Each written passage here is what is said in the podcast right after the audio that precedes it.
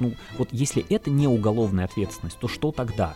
Что надо сделать вот еще, чтобы а, вот люди начали, менеджмент, а, не знаю, страны начал нести какую-то ответственность? Потому что это не просто, а, как многие приводили в пример, да у нас там с алкоголем то же самое.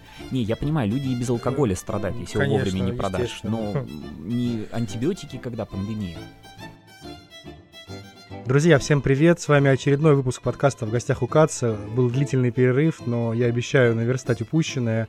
И сегодня у меня в гостях очень интересный человек, который, как и все мои гости, формирует лицо Воронежа определенным образом.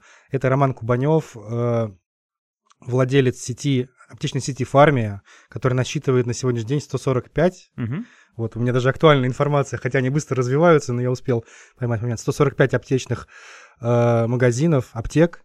Кроме того, Роман э, занимается триатлоном и, воплощая в жизнь свое увлечение и страсть, он еще и основал Воронежский марафон. Да, все так. Роман, ну давай поговорим, наверное, сначала про аптеки, потому что тема сейчас очень актуальная.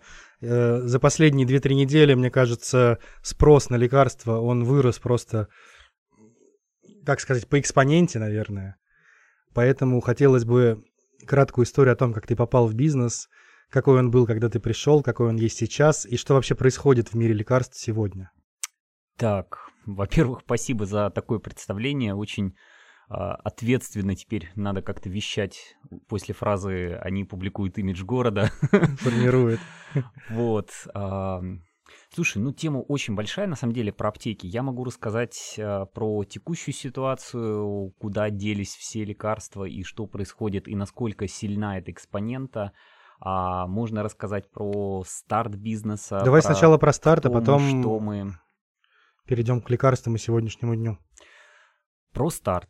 А, слушай, ну, а, у нас такая достаточно банальная, традиционная, но, на мой взгляд, очень милая история. Это семейный бизнес. У меня начали этот бизнес мои родители. У меня мама по образованию фармацевт-провизор, и вот а, в тот момент, 90-й, перестройка, надо было чем-то заниматься. Она работала в обычной аптеке, и как-то так они решили с папой, они замутить ли нам бизнес. И, собственно говоря, начали всю эту а, компанию, и потом к определенному возрасту э, я пробовал себя немножечко в найме, ну, можно сказать, даже не считается. Вот, и начал как-то интегрироваться все-таки, ну, когда в семье два предпринимателя, а невольный ребенок а, впитывает а, это все, и мне понравилось, начал что-то пробовать, как-то экспериментировать, но к определенному моменту, это, по-моему, три аптеки у нас было, родители сказали, что, слушай, в целом нам денег хватает, то есть мы там не амбициозные, в Турцию съездить ок, а, квартира есть. В завтрашнем а, дне, в общем-то, уверены. Да, то есть что-то открывать, если хочешь, пожалуйста, потому что для нас это все-таки риски, проблемы, они того явно не стоят. Для слушателей уточним, ты тоже по образованию Да, провизор, провизор. фармацевт. Да, да. В Я- чем, кстати, разница между этими двумя понятиями? Потому что люди, которых ошибочно называют фармацевтами или, наоборот, провизорами, я все время путаю. Мгм. Можно там и пробиркой получить в дыню.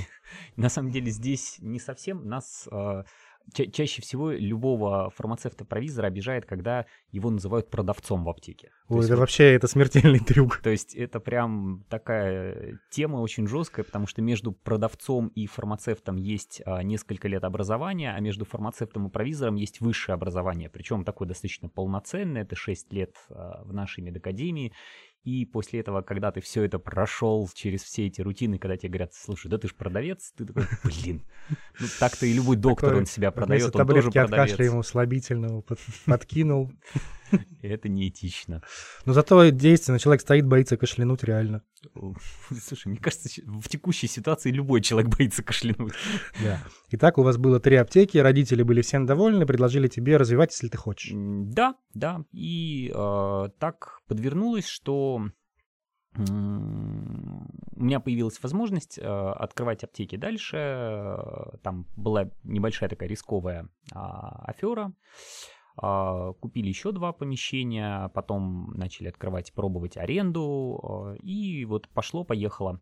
А, причем я закончил как раз медакадемию, там был один из самых таких умных и талантливых а, парней у нас на курсе. А, он переехал обратно из Воронежа в Белгородскую область. Я ему позвонил, говорю, Юр, слушай, Мы Есть сейчас будем тема. строить крутую аптечную сеть, давай к нам. И он переехал и до сих пор у меня работает. Сейчас он генеральный директор нашей собственной аптечной сети, а в управляющей компании тоже работает. То есть, ну, это фактически такой а- основа бизнеса лежит на нем. Правая рука. Да, да, да. Вот так э, мы пошли-поехали в наше путешествие по бизнесу. Это И- в каком году началось масштабирование? Э, Так, ну бизнес основали вообще в 97-м, э, а масштабироваться начали, слушай, ну лет 10 назад, наверное. То есть, гру- грубо говоря, году в десятом. Да, достаточно давно, потихонечку начали развиваться, но опять же, а, не было сложно в то время было, знаешь, а, сейчас какие-то вещи кажутся очень простыми. А, Ты видишь какие-то успешные примеры, и иногда там, не знаю, читаешь Инстаграм, кто-то попадается в предложки, ребята вообще практически без бизнеса говорят, слушай, я построю великую компанию, я там сделаю супер масштабный проект. И они реально в это верят. А в мое время, когда мы начинали, не было книг, кейсов, ютубчика, а непонятно, где было этим зарядиться. Поэтому мы просто строили новые аптеки. То есть э, нет, э, не было Естественно, имея в голове какую-то картинку видения перспективы. ну, картинка, честно, была примерно такая. Вот у нас 7 аптек, классно было бы 8 иметь. А, После Но восьмой- модель-то семи аптек у вас уже была. Да, да, в целом что-то мы делали, мы прям отличались инновационностью, мы одни из первых в городе вообще ввели а, дисконтную систему. Причем а, я ее когда вводил, ну еще, по будучи студентом, мы вообще вот а, практически из бумаги какие-то карты вырезал, где-то на принтере печатал, там какие-то штучки надо было отрезать. Но это было прикольный такой опыт. То есть больше такого вообще никто не пробовал.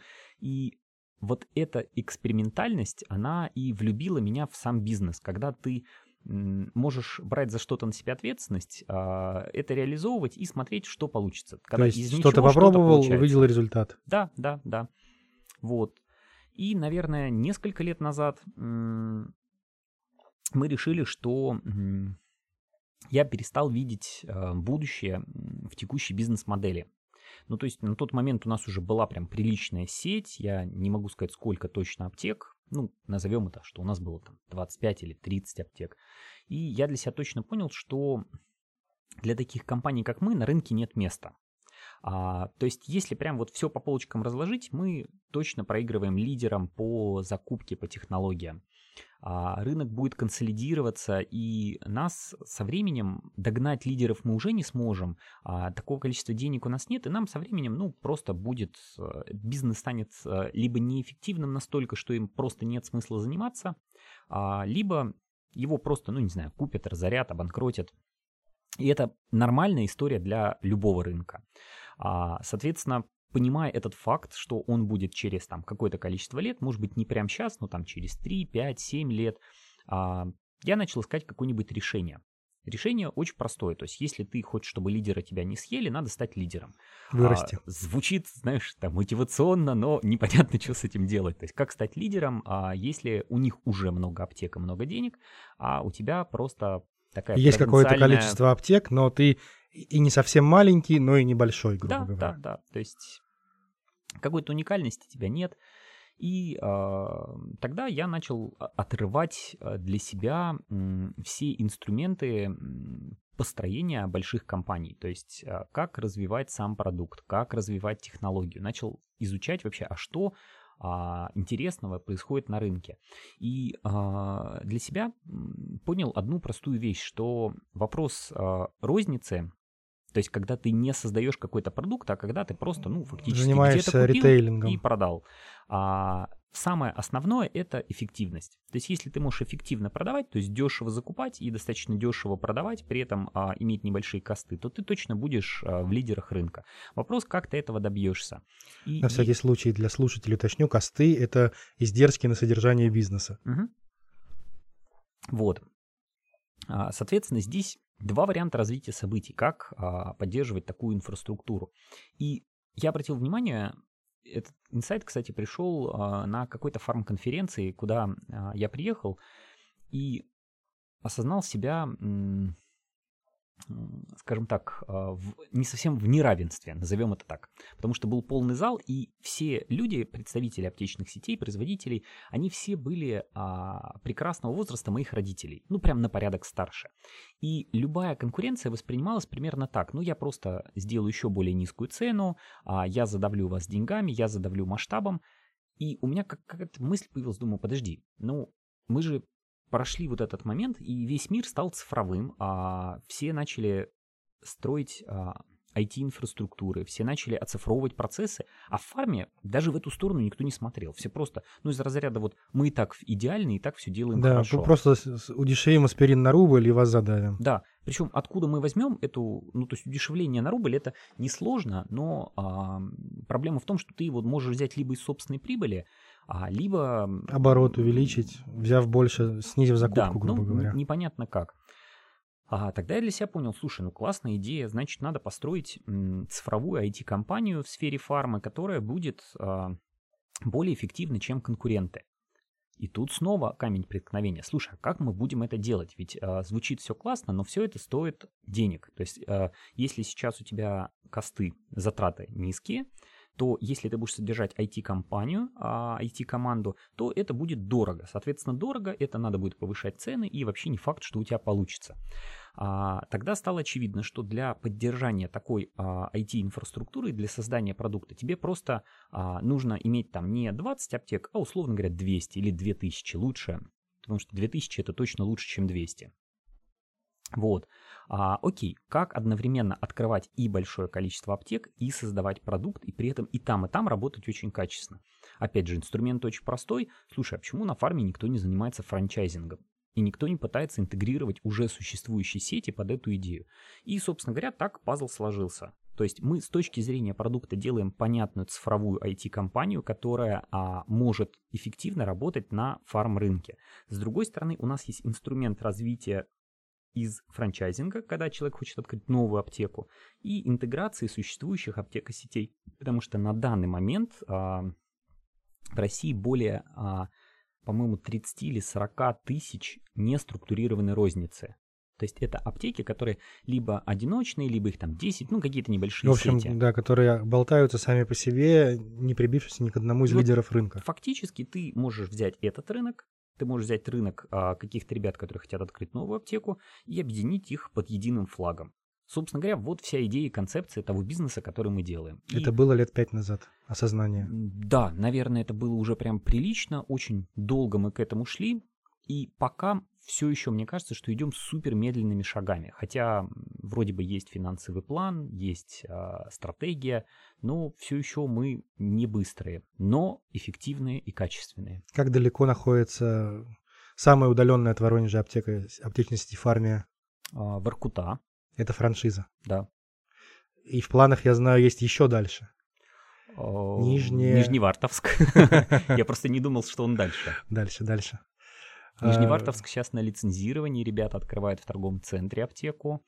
У нас, наверное, да, такой прям э, так- такая ге- география в сторону севера Воркута, в сторону востока Нижневартовск, в сторону юга Дагестан. Махачкала, Мгм. а в сторону запада, ну, наверное, Курская область, наверное, самая западная у нас. Там дальше уже за Курской областью начинается другое государство. Кстати, нет идеи на тему того, чтобы открыть э, аптеку где-то за рубежом.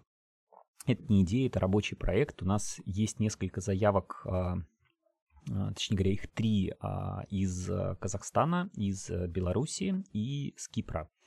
Но в Беларуси там сейчас не те события, чтобы открывать аптеки. А в Казахстане просто номинально закрыты границы, и мы не можем а, ни познакомиться, ни пообщаться с человеком. Естественно, все поставлено на паузу. Ну, Как же через. Стамбул можно сейчас вообще в любую точку мира Можно, но пока лучше все-таки взять паузу. взять паузу. Кипр? Тут то же самое. Закрытые, Закрытые границы, все сложно. Ну и все-таки дело даже не в закрытых границах. То есть можно все делать в онлайне. У людей очень сильно подвешенное состояние. То есть люди не понимают, куда бежать, что делать. То есть все сейчас... эм, У меня есть ощущение, что как-то с марта весь рынок, он просто... Это не только в фарме. Он просто замер в ожидании. То есть денег-то по факту в рынке меньше не стало. То есть вот Ну, просто никто не знает, что ждать. Вкладывать ли в развитие или, может, выводить их. Да. куда-то тратить на гречку. Ты сам как ощущаешь вообще? А, гречку как ощущаю? Э, перспективы и что будет, и психологически как переживаешь эту ситуацию. То есть вот ты включил, допустим, телевизор, либо у тебя там уведомление вылетело на экране телефона из там телеграммы или еще откуда-то, что с 20 какого-то марта, 6 если я правильно помню, все закрылось. Ты такой думаешь, так, марафон мой, что с ним будет, а по бизнесу? Слушай, ну, есть какие-то, скажем так, очевидные и неочевидные вещи. То есть, из, э, если рассматривать эту ситуацию глобально, я уже пару лет э, хожу как, э, особенно если меня куда-то зовут и просят где-то прокомментировать какую-то похожую ситуацию там с экономикой, а у меня один и тот же посыл, который все не любят и все с ним не соглашаются. Мы постоянно на эту тему, кстати, спорим с Женей Кузьминым, который был у тебя да, да, да. в прошлом, Ты следишь. эфире. А. Вот. Вы там а... спойлерили, кстати, твой приход. Знаю. А, так вот, э, я постоянно одну и ту же дудку включаю, что вот мы, а, вот особенно менеджеры а, моего возраста, старше, мы привыкли к тому времени, которое было там 5-10 лет назад, когда рынок рос, и рынок рос сильно. В этом есть плюсы, есть минусы. Плюсы, что тогда можно было хорошо заработать. Минусы в том, что сейчас мы, с моей точки зрения, мы не находимся в кризисе. В кризиса никакого в стране нет. То есть а, есть нормальная экономическая ситуация для нашей страны. Просто мы, мы вот сейчас зарабатываем столько, сколько должны. То есть мы а, почему-то всем показалось одномоментно, что вот на вот этом росте, а, что можно там, не имея образования, опыта, не будучи там сильно квалифицированным менеджером, просить громадную менеджерскую зарплату что можно было открыть любой бизнес просто. Вот мне понравилось, хочу открыть там условно там какую-нибудь бургерную, и она минимум за полгода должна окупиться, иначе ты просто лох, и что это за какая-то вообще ерундистика, и там окупаемость 5 лет. При этом, при всем, почему-то никто не смотрел на уже развитые рынки, там европейские, американские, где окупаемость проекта 10 плюс лет считается нормальной. У нас просто над этим ржали, типа, нет, это какая-то фигня, у нас это никогда не закончится. Закончится. Сейчас нет э, ничего плохого, сейчас просто новая экономическая реальность. Вот теперь мы будем жить так, окупаемость будет длиннее. На зарплату она хорошую устроиться сложнее. А чтобы хорошо работать, нужно иметь э, хороший опыт, хорошее образование, много энергии. Мы просто живем вот в новой реальности. И если ты это вот, эту мысль проживаешь, то на мой взгляд, а, жить, работать и строить некое будущее становится проще. Потому что часть моих знакомых попадают в ловушку, что ну вот еще полгода и заживем. А непонятно, то есть вот ты задаешь вопрос, а за счет чего? То есть что конкретно должно случиться в экономике, чтобы вот ты сейчас зажил? Откуда должны пойти вливания? То есть доллар, евро будут дорожать, потому что экономику надо спасать. А, рассчитывать на внутренний рынок, ну, проблемно. У нас на самом деле очень маленький рынок и он а, занят, а, то есть я приведу пример прямо из фарма, чтобы мы прям далеко куда-то в полемику не уходили. Вот сейчас у нас а, задница с продажей лекарств, потому что государство ввело маркировку.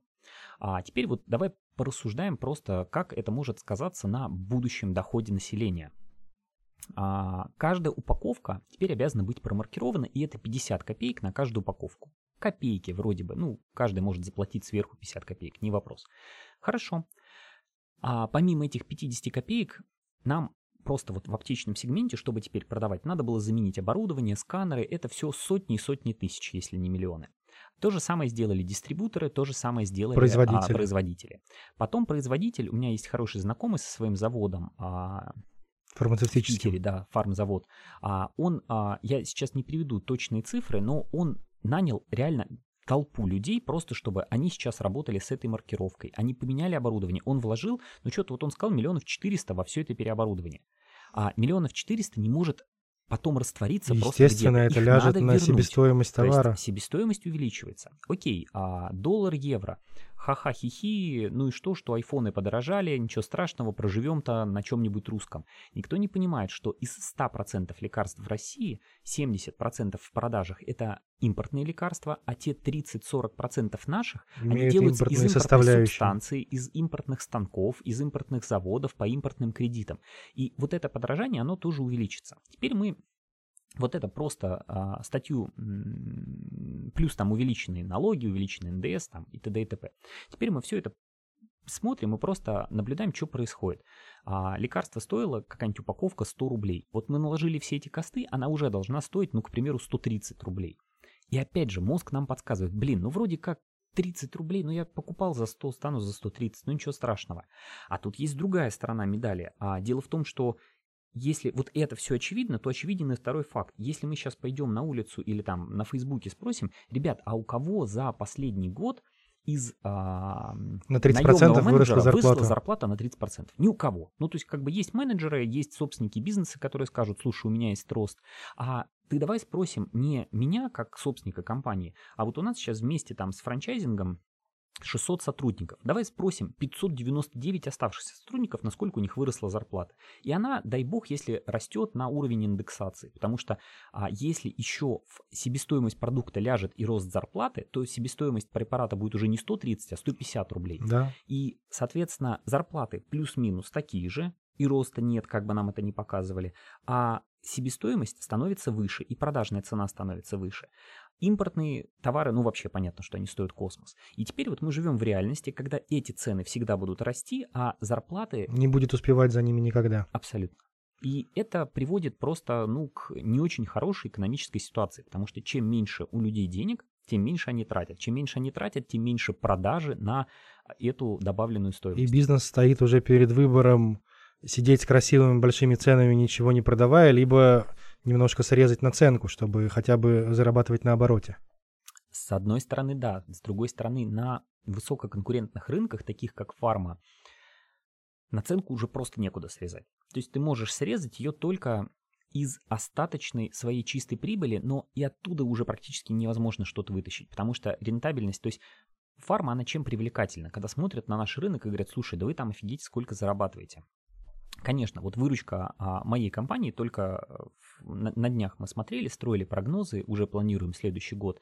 Вот суммарно мы плюс а, наши франчайзи-партнеры этот год закроем чуть-чуть не доделаем а, 3 миллиарда. То есть у нас там, я считал, должно по идее там 2,9 миллиарда получиться. То есть сумасшедшие деньги. Казалось бы, мы там вообще должны сейчас Но это же грязное. Но это грязные. Да. И на самом деле маржинальность там совершенно небольшая. И если аптека имеет там среднюю маржу там 2-3%, считается вообще просто космос. Это просто классно, просто офигенно. Но опять же, а, ты должен а, обслуживать а, какие-то кредиты, ты должен обслуживать повышение цен. И мы не забываем, что если препарат стоил 100 рублей, а потом начинает стоить 120, то ты должен продать за там 120 и следующую закупку вместо 100 рублей сделать условно за 110. То есть ты снова должен прибыль туда реинвестировать. Поэтому инструментов практически во всех сферах для снижения цены, для демпинга, на мой взгляд, практически не осталось, не ухудшая качество продукта. То есть можно просто продавать там более дешевую одежду, там из более дешевого сырья. Молоко по 900 таблетки. миллилитров за ну, те же, да, да, за да, те же да. деньги. Так, раз уж мы коснулись темы маркировки и роста цен, Ром, куда делся левофлоксацин? Всех интересует этот вопрос, я думаю. Он никуда не делся. Тут э, я э, очень сильно удивился, когда мне казалось, что это наболело только у меня, потому что я получал громадное количество звонков, заявок. Э, Рома, помоги достать э, тот препарат, тот препарат. У нас э, в стране вовремя в пандемию ввели маркировку, про которую я уже сказал. Причем вовремя Роман говорит в кавычках. Да, да, естественно, в кавычках.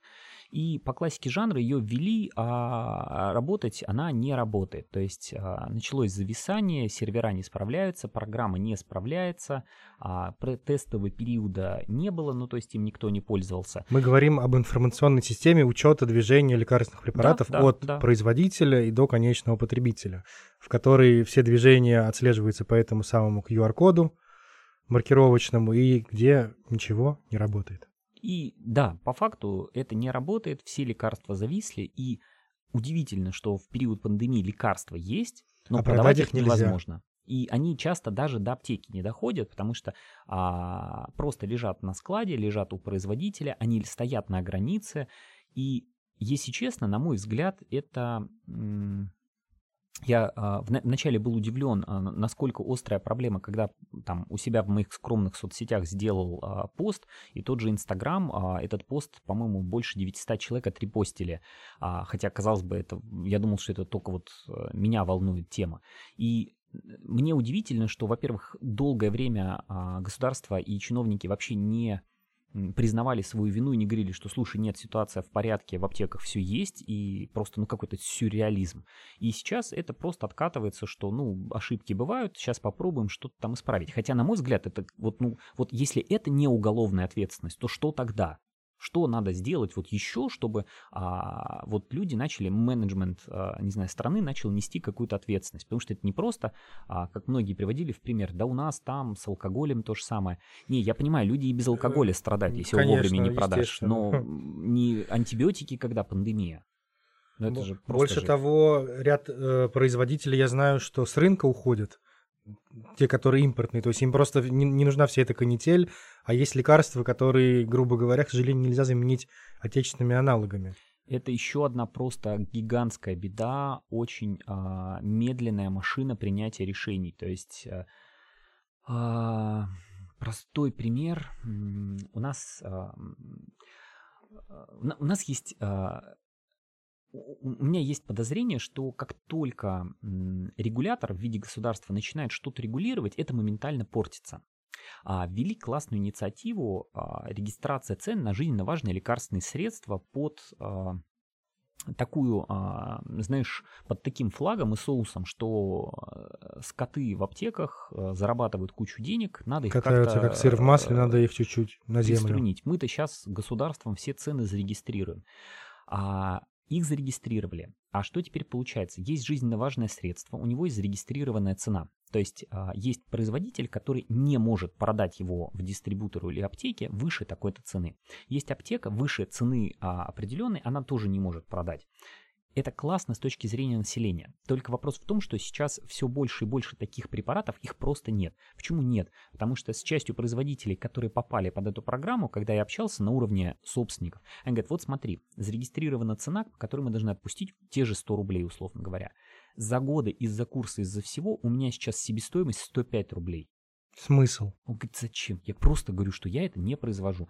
Перерегистрация цены, когда говорят, что люди обращаются, слушай, у меня курсовой препарат, и он пропал. И вот фармацевт отвечает, он на перерегистрации. Что это значит? Это значит, что производитель пытается доказать государству, что ему нужно поднять цену. Такая перерегистрация может занимать полгода, год, а это серьезнейшие а препараты, люди лечатся замены им, да. которым просто нет. нет. И вот, а, ну, понятно, что в нашем случае есть чай с лимоном, и пока еще есть облепиха на огородах, можно да, все этим вылечить. В нашем возрасте, да. Если Но... бы нам будет по 65, в целом это реально очень большая беда. Причем беда созданная не потому, что, еще раз, нет лекарств, не потому, что нет производителя, а потому что а, вот излишняя регуляция и бюрократия, она создает вообще проблему из ничего. То есть ее не было, и вот ее создали. Это вообще какой-то просто сюрреализм вот в моем мире. И я так слышал тоже, что с рынка уходят первыми именно дешевые препараты, которые самого широкого потребления были. Да, да, в том числе. Страсть. И, соответственно, никаких перспектив пока еще не видно, и как разрешится эта ситуация, тоже непонятно. Слушай, ну пока еще рынок не дозарегулирован, на самом деле есть э, разные коммерческие варианты решения. То есть заводы тут же подстраиваются, выпускают какой-то аналог, там дженериковый препарат, который э, просто протаскивают по другой цене. Но э, представь, насколько абсурдна система, когда врач выписывает один препарат, пациент приходит в аптеку, и фармацевт им говорит, вы знаете, этот препарат на какой-то там перерегистрации регистрации, есть другой его аналог, возьмите. Ну, то есть, э, это какая-то чушь, да, зачем я тогда ходил к врачу, зачем я, мне советовали этот препарат. И опять же идет негатив, типа, ага, фармацевт заработать просто хочет, потому что мне-то, я раньше покупал по 100 рублей, а он мне сейчас за 200 предлагает. Наверняка это просто так наценили. Хотя по факту это просто вот, ну, та же самая... От безвыходности покупка. ситуации. Так, на всякий случай поясним для слушателей, что дженериковый препарат это тот, который содержит тоже действующее вещество, но не тот, который оригинальный и зарегистрированный под этим названием. Правильно да, я говорю? Вот я чуть-чуть с тобой поговорю и тоже буду фармацевтом. А, то есть, подводя итог, отвечая на самый тревожный вопрос последних трех недель или месяца, лекарства есть, но из-за того, что введена система дополнительной маркировки, их невозможно продать. Да, Ну, слушай, и плюсом не забываем про а, громадный спрос. То есть по факту пандемия, она есть, ее бесполезно отрицать и говорить, занижая статистику, что людей болеет меньше, людей болеет много. А факт номер два, очень на вот этой панике и ажиотаже э, люди стали закупать впрок. То есть у меня буквально там сегодня несколько человек пишет, э, там, знаешь, ну какой-нибудь там... Продай мне ящик цитрамона. А, есть этот антибиотик? Есть. А, ой, а можешь продать? Э, я бы прям упаковок 20 взял. А зачем тебе 20? Слушай, ну я про запас себе, всей родни и всему. И то есть вот а, ты по факту, вот это, это, это представляешь, какой вот сюрреализм, что в 2020 году мы Люди... принимаем решение, что, слушай, а, блин, нет, а, Петь, тебе не продам, потому что тебе про запас. Мне написал Вася, Маша и Даша, которые реально болеют, и им сейчас нужно. То есть ты, как знаешь, как на суде ты выбираешь, вот этому продам, а этому не продам. Откатываемся ко временам Советского Союза, дефицита и да. всего остального просто. Да, никто не мог подумать, что такое нас может ждать в, эпоху современных технологий, бесконтактной оплаты и всего остального. Слушай, но с другой стороны, знаешь, а, учитывая весь 2020 год, я когда при, пытаюсь вспомнить его целиком, думаешь, да, нормально, Есть такой мем в интернете, да, по поводу э, кого-то там из Уханя, продавец с рыбного рынка из а. Уханя, а. геро- антигерои 2020 года, кладовщик на складе в Бейруте и так далее и тому подобное. Да, еще, в принципе, два месяца впереди, несколько сюрпризов еще можем ожидать. Кстати, да, не надо отчаиваться еще. Куча да. всего может произойти. Как говорится в известном анекдоте, ну, наверное, хуже уже не будет. Будет, будет. Так, Ром, давай на этой оптимистичной ноте мы перейдем к еще одной немаловажной теме. Тебя, как человека, формирующего лицо нашего города, это Воронежский марафон. Он появился, если я правильно помню, в 2016 году. Вот. Появился, потому что кто-то любит бегать. Он появился, потому что в этому городу точно нужен марафон и серия забегов. Бег это клево, классно, это весело, это полезно для здоровья, это вообще естественная, на мой взгляд, способность человека просто уметь перемещаться в пространстве. А, с кучей плюсов, самый, наверное, доступный вид спорта а, самый доступный вид а, развития своего тела. И у нас в Воронеже не было ни одного а, публичного старта. Мы стали первыми и на данный момент единственные, ну не считая мелких стартов, которые тоже ребята молодцы, они пытаются развивать, это на самом деле супер. И вот уже пять лет пытаемся строить это как а, отдельный проект, он растет, людей бегает все больше, и это то, тот, тот проект, который вот, как иногда говорят, слушай, а есть вот там какой-то бизнес для удовольствия. Вот это проект, бизнес-проект для удовольствия. Он не приносит денег. А мы... Но сам себя окупает. Нет, мы его датируем. Он пока еще не вышел на окупаемость но я верю, что когда-нибудь это будет. Э, там нет абсолютно цели заработка. Слоты Есть продаются или нет? Да, слоты продаются, люди покупают, но все равно количество а, затрат на организацию такого мероприятия кратно выше, нежели а, стоимость слота. Потому что если а, делать а, все хорошо, то а, требуются ну, достаточно большие инвестиции и в организацию самого праздника, и в организацию стартов, стартовых пакетов, футболочки, медальки, все это прям, ну, стоит весьма прилично, содержание команды, потому что, ну, и, и, иногда кажется, что ну что там такой забег организовать, там ребята две недели посидели, что-то сделали. Нет, у нас команда работает весь год, это а, ребята получают какую-то зарплату, а, при этом при всем а, работы там вот, чтобы провести просто 2-3 забега, это реально работа на целый год целой команды. Но это офигенный проект с офигенной энергетикой, а, который развивает и текущий наш город, и а, это отличный повод жителям других городов и областей приехать к нам. В том числе а, посмотреть наши красивые улицы, какие-то достопримечательности, посетить наши вкуснейшие заведения различные и т.д. и т.п. И опять же держать себя в форме, потому что для чего нужен публичный забег, как я понимаю? Это прежде всего отсечка для тебя самого, чтобы зафиксировать какой-то результат. Ну, Я бы сказал, что тут цели у всех разные. У кого-то да. А кто, во-первых, э, без соревнований невозможен ни один тренировочный процесс. То есть это ты к чему-то должен готовиться? Сто процентов. Это как, знаешь, как вот, ну, мы все были в школе, в институте, там есть учеба, есть экзамены. Это это обязательная часть. То есть без этого мы не будем себя там мотивировать э, и т.д. и т.п.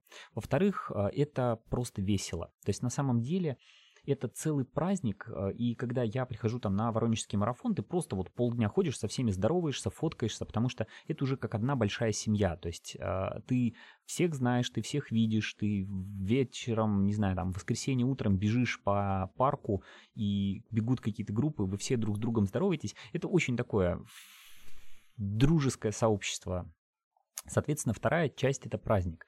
Третья часть, безусловно, рекорды. То есть а, именно с людьми, именно с поддержкой, именно на соревнованиях мы можем а, сделать свой максимум, а, выложиться, поставить рекорд. Это тоже супер такая важная составляющая.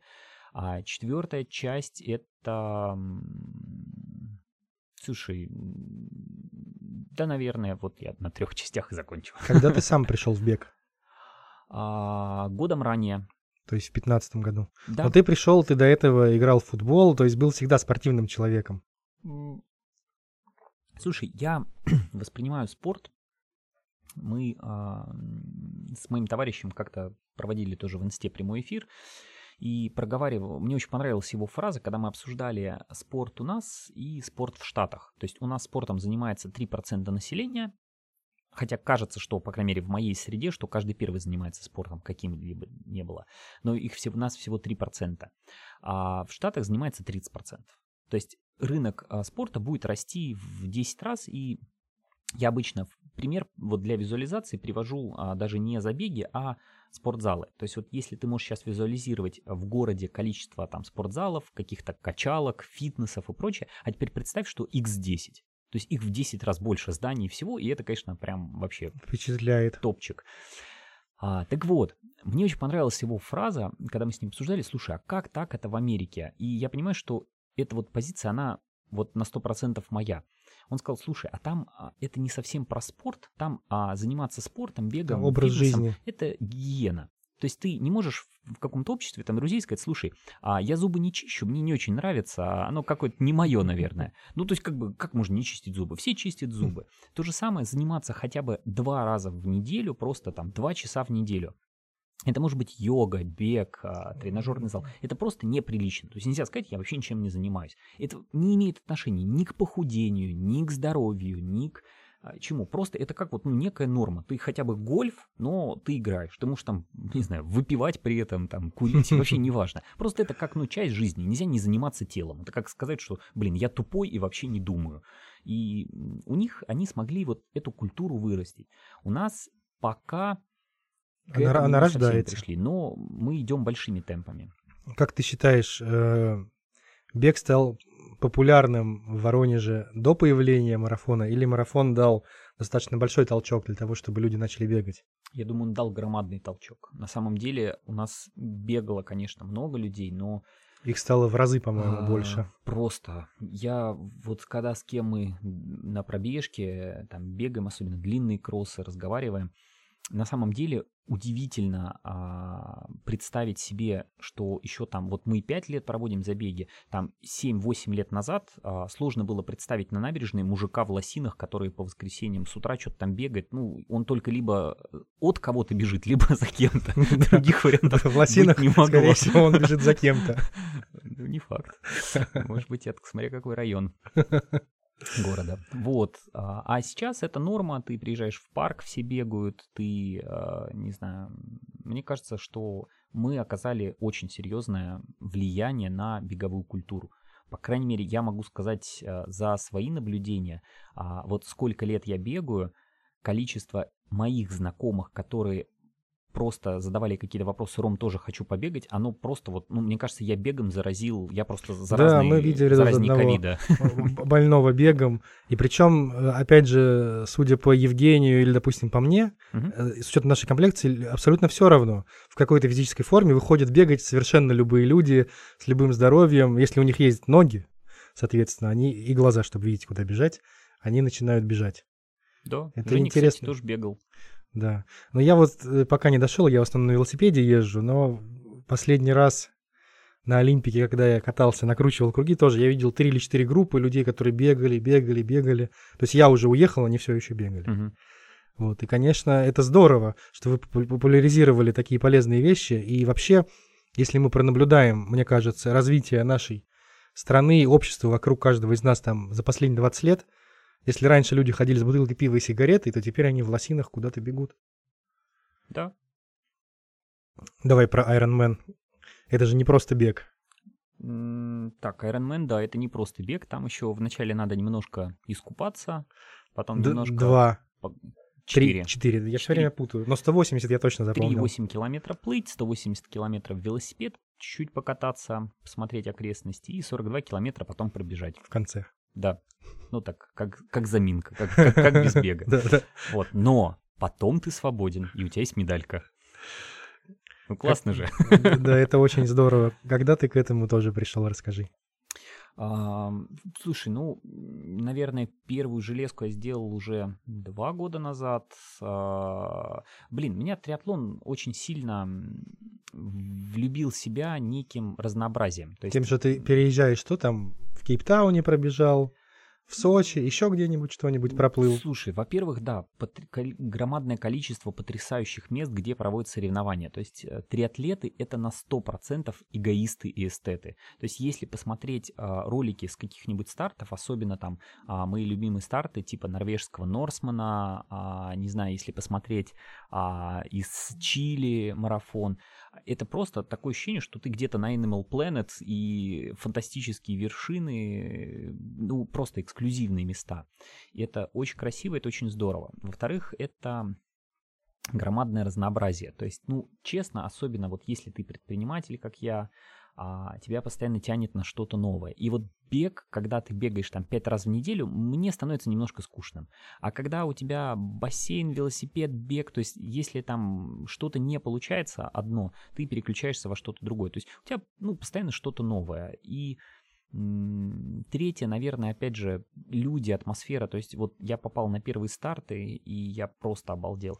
Я, опять же, всем рассказываю а, про вот эту картинку мира. Я очень хорошо умею, как мне кажется, мыслить стратегически и визуализировать некие образы. И вот первый старт я как раз приехал а, половинку делать а, в Норвегию. А, маленький городок, прям такая летняя Норвегия, плюс 15, а, и очень маленький городок, 5000 населения, и 2000 атлетов. Туда приехали, они там жили везде, то есть вот весь город превращается просто в какой-то атлетический лагерь. Спортгородок.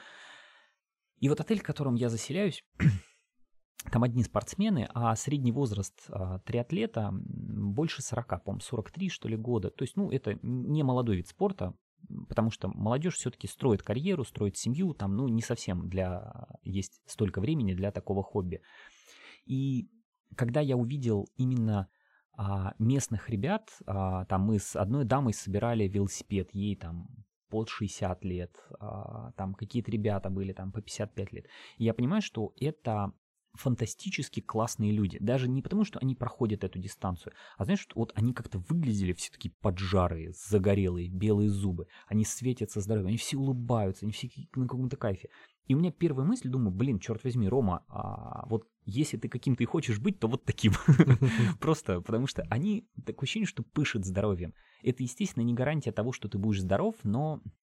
По крайней мере, ты будешь знать, что ты сделал все возможное. Да, и как-то вот, может быть, знаешь, мне на контрасте наложилось, что я приехал после работы, где а, у меня был целый ряд встреч тоже с ребятами 55-60 лет, с потухшими глазами, знаешь, такие все вот уставшие от жизни, уставшие от всего. И тут ты приезжаешь и просто тудум, тебя как молотком по голове, что, блин, смотри, какая жизнь. И они такие счастливые, такие классные. Я думаю, блин, вот триатлон это, это инструмент попадания вот в эту жизнь.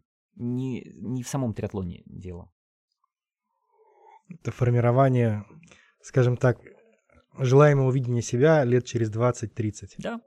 Плюс это, опять же, про цели, это про планирование, это очень сильно про стратегию, потому что триатлон а, это скажем так, есть а, моноспорт, ну, что-то вроде тренажерного зала. Ты просто ходишь там 3-4 раза в неделю, занимаешься. Я абсолютно не умоляю заслуг тех, кто там занимается, это здорово, классно. Но вот какой-то сильно большой стратегии там не нужно, если ты не на подиум претендуешь. Ты просто как бы ходишь и занимаешься там. Здесь руки, здесь ноги, здесь то все. Системно, да, повторяешь. То в триатлоне это вот сейчас а, у нас конец октября, а, и у меня уже есть расписанный план всего следующего года. Куда я поеду, где будут старты, где будут сборы, а, что будет этому предшествовать, потому что каждый период он разбивается циклами, неделями, месяцами, и это в том числе и про бизнес. То есть а почему про бизнес? Потому что это же вопрос баланса. Ты не можешь просто уйти в триатлон. То есть, чтобы триатлонить и ездить, тебе нужны деньги. Безусловно. Чтобы были деньги, их надо как-то зарабатывать, но с меньшим инвестициями времени, потому что ты, тебе же надо когда-то тренироваться. А чтобы у тебя были деньги и ты мог заниматься триатлоном, ты не можешь жить один, как кочевник. То есть тебе нужно счастье, там, семья, и это тоже требует планирования. И на самом деле в определенный момент ты понимаешь, что триатлон, он заставляет очень сильно пересмотреть свою жизнь и очень сильно пересмотреть а, стратегию планирования и, ну Образ ну, мысли и сам ритм. Да, и мне это очень помогает. Скажем так, ну как помогает? Это делает мою жизнь интересной. А это ключевая особенность того, чего я хочу. Слушай, ну ты круто так простраиваешь, прям ребятам бы свое в смашмета тебя послушать про то, как триатлон преображает. И там преображает. И очень много известных людей, я знаю, занимаются. То есть вот буквально мое последнее открытие, я не знаю, может, я, конечно, капитан очевидность тоже в Инстаграме mm-hmm. я лазил. Есть такой э, известный человек в прошлом, скажем так, конферансье Comedy Club, комментатор с, с Матч ТВ, Арташес Саркисян, он тоже плывет, бежит. Mm, наверное, да. И крутит, да. 46 лет, при том, что он был такой, ну, если ты понимаешь, о ком я говорю, uh-huh, uh-huh. мужчина, который выходил с шотландской юбки, он был такой достаточно грузный, а теперь вообще там аэродинамическая фигура, катит и катит. Слушай, ну в этом влюбляешься. На самом деле, а, особенно если есть а, возможность а, там путешествовать, выезжать а, куда-то, даже просто вот на неделю там или на 10 дней поехать на сбор, понятно, сейчас границы закрыты, куда-нибудь в Красную Поляну. А вот если ты просто туда приедешь потусить, ну как бы ну три дня летом и что там делать, а, а если ты приезжаешь туда на сборы, вот эти горы, вот эти виды, вот этот бассейн открытый, это просто некая вообще фантастика. То есть ты прям бац, неделя пролетела вообще на ура. Если ты приедешь куда-нибудь на, не знаю, в Мекку триатлона, на Майорку, блин, ну это просто, это какие виды, это какие горы. И опять же, ты можешь просто сам за счет своего тела сесть на байк, проехать там 100-150 километров по Майорке, по горам, вернуться домой, не знаю, там выпить пиво, съесть бургер. Э, это офигенно.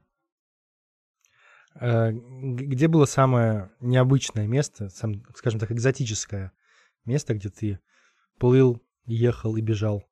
Слушай, ну, если взять а, беговой старт, а, Самое экзотическое, клевое место, это, наверное, самое, одно из самых запоминающихся событий. А, это был ультрамарафон Комрадс, а, просто легендарный ультрамарафон. 96 километров мы бежали по горам. Ты бежишь только вверх и вниз, там практически нет ровных участков. А, это было в Южной Африке. Ты бежишь с одной стороны в другую, то есть там нельзя поймать маршрутку по пути. И все 96 километров тебя поддерживают люди атмосфера невероятная. Ты финишируешь на стадионе, построенном к Олимпиаде, а, просто это и полный стадион. Это, ну, это невероятные эмоции, прям это точно, что запоминается на всю жизнь. А из триатлона... Что же у меня такое? Вот, наверное, какой-то один старт выделить не могу. В Австрии у меня был старт очень красивый в Норвегии супер красивый. Блин, да Барселона. Вот там нет какого-то одного, ну все очень красивое, прям. Я тебя так послушал, Ром, такие пробеги, мне кажется, в принципе, тебе и самолет, и поезд нужны не всегда. 96 пробежал, 180 проехал, ну и 3,8 в конце доплыл. То есть, главное правильно расположить карту и найти место, куда ты хочешь добраться, распланировать. Слушай, это, кстати... За неделю вот сборов можно уехать. вопросам о том, на что способен а, человек. То есть пробежать 96 э, километров мне удалось. А, я вообще не бегаю объемы. То есть вот, знаешь, как многие люди считают, что, блин, да это надо всю свою жизнь этому посвятить. Ничего такого. Я обычный человек, там, не знаю, у меня одна-две тренировки в день. Я часто пропускаю, ты часто сбиваешься из-за работы. У меня работа, она всегда в большем приоритете, чем спорт. Я не совсем правильно питаюсь, у меня куча вообще проблем. То есть я вообще не спортсмен. Но просто вот если ты хочешь, ты потихонечку системно тренируешься, и там за пару-тройку лет э, можно даже такие... Их не нужно, может быть, делать если нет какого-то кайфа. Но в целом и 96 километров пробежать это не что-то такое. И на самом деле такие цели, они, а, на мой взгляд, могут много людей а, вдохновить на то, что у нас все лимиты... А, знаешь, а, я вот так скажу. Мне очень понравилось на этой гонке, она почему легендарная, она лет 80 уже проводится. Кейптаун. Южная Африка, точнее. В Южной Африке. Она проводится лет 80, и у нее есть э, как бы слоган, что Комрадс это сейчас, господи, как перевести это на русский? Э, товарищи. это, это Комрадс, да, это как товарищи. боевые а такие их, товарищи, да. Слоган, что Комрадс это гонка для твоей головы, но не для твоего тела. То есть как бы тело пробежит и 190 километров. Вопрос договориться с головой, как просто вот продолжать медленно, но верно бежать э, вот этот километраж, и это чистая правда.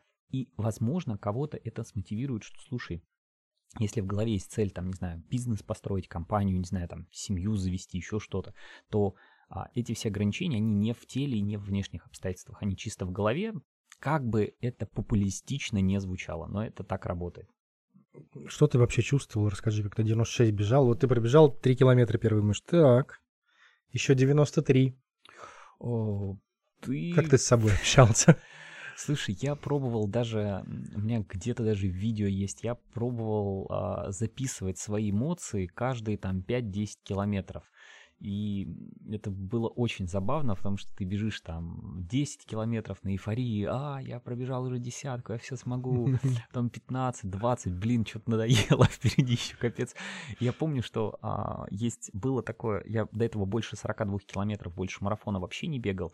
Это я помню, мы подбегаем, и что-то километр сороковой, и ты думаешь, блин, в голове такая вспышка, блин, сороковой километр, Рома, еще чуть-чуть и все. И потом сл- следующая такая табличка, до конца 56 километров. И ты такой, сколько? Подожди, я хочу куда угодно. И ты каждый раз договариваешься. В какой-то момент ты просто, у тебя, знаешь, как какая-то... Узкий тоннель, и ты да, просто вперед да. куда-то бежишь.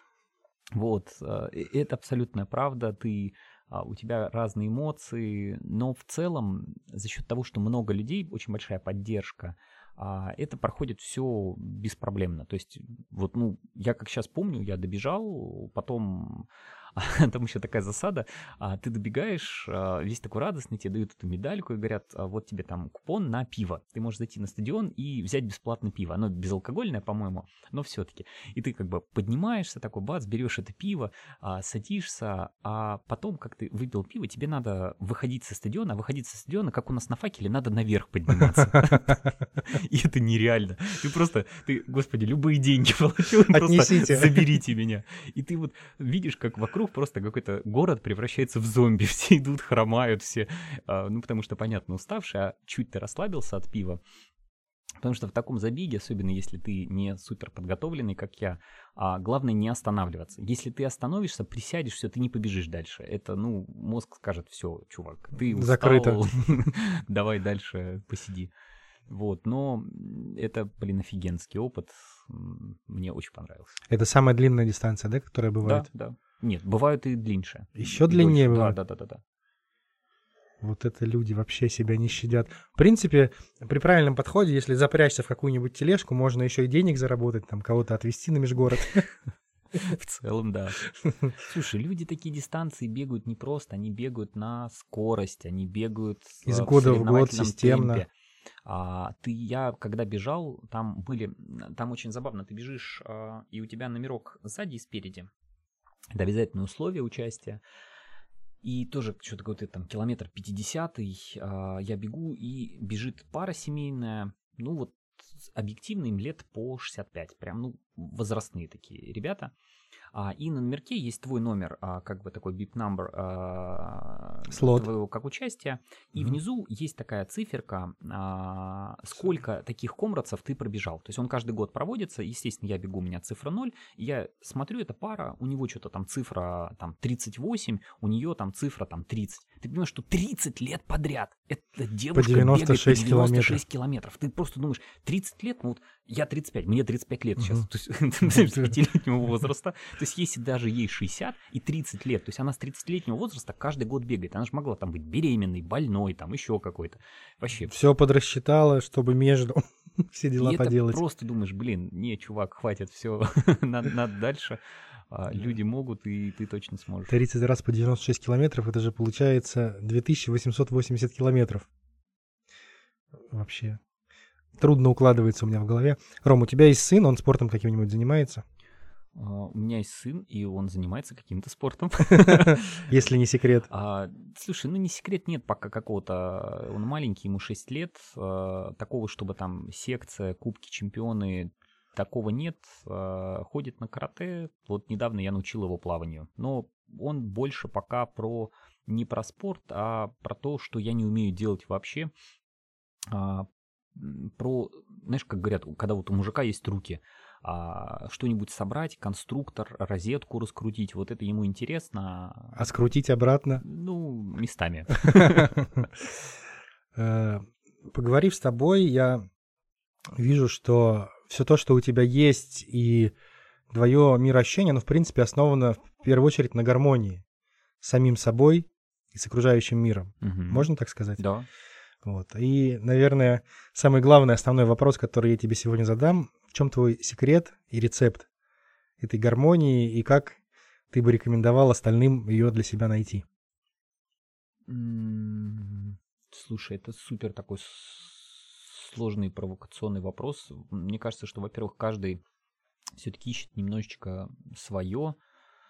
А, У меня мой, мой рецепт, он крайне прост. А, Я очень любознательный, у меня громадный интерес а, ко всему, что происходит в жизни. И, на мой взгляд, я даже где-то с кем-то общался, кому-то это рассказывал, что вот у людей есть там большой страх, не знаю, там заболеть, что-то еще. У меня большой, а, самый большой страх это потерять интерес к жизни. То есть, когда, знаешь, вот ты видишь там мужчину, он еще молодой, там, не знаю, ему там 50-60 лет, а он ничего не хочет. Он не хочет строить бизнес. Он говорит, я просто хочу в спокойствии где-то. Вот для меня страшнее вот этой фигни а, нет вообще ничего.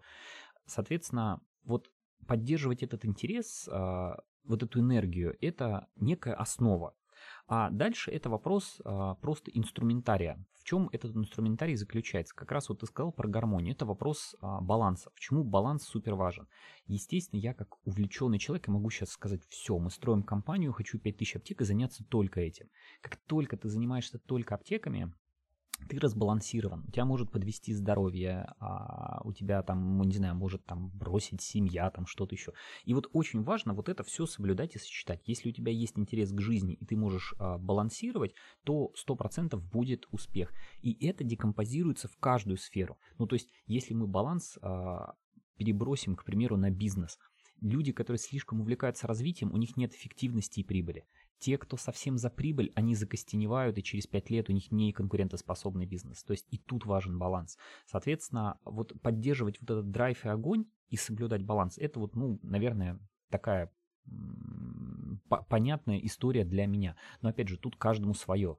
Соблюдение баланса, я так понимаю, достигается в первую очередь через планирование деятельности, того, Ну, сколько на что ты, грубо говоря, потратишь. Это инструмент, она м, баланс достигается за счет а, способности слышать себя и думать. На самом деле единицы людей, а, э- это вот клянусь тебе, с кем, опять же, вот я разговаривал, а, у меня единицы знакомых, с которым можно задать вопрос, а ты вообще вот когда-нибудь, я, кстати, тебе могу задать такой вопрос, у тебя бывают моменты, когда вот ты в какой-нибудь, не знаю, период года или жизни, ты сел такой, блин, а дай я подумаю, чего я хочу, какой я хочу жизни, нужные ли вещи я делаю, и ты вот садишься с листком, а, в идеале в другом контексте, вот оторванном от реальности, и такой, блин, слушай, а реально, а вот чего мне хочется? Это вот нужное, ненужное. Вот мне кажется, вот этим никто не занимается. Вот На листочек такое? точно нет. Я периодически, у меня всполохами это происходит.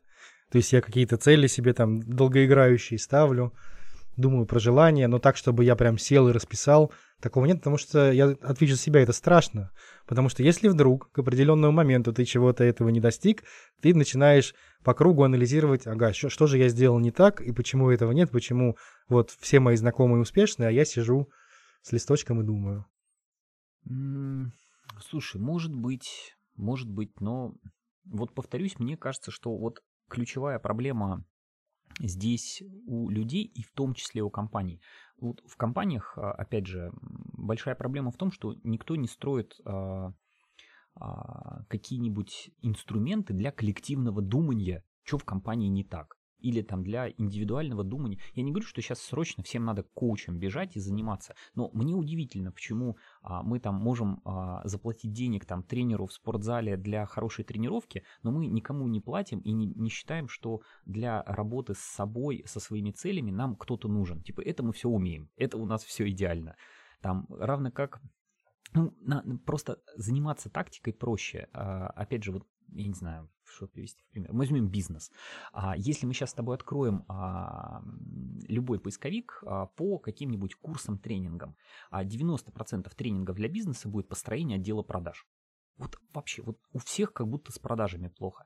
Практически нет тренингов, практически нет обучений. По планированию, стратегии. Слушай, а вообще мы то делаем-то? Почему Почему вот надо заниматься продажами, их продавливать, когда есть стратегия? А ведь а, кейсы, вот если посмотреть на мир, кейс-то простой. Вот я, а, опять же, мой любимый пример, там, не знаю, мы сейчас можем дойти там до ГЧ или до Града, и вот с точки зрения продавливания отдела продаж, это какой-нибудь там магазин, условный 5 карманов.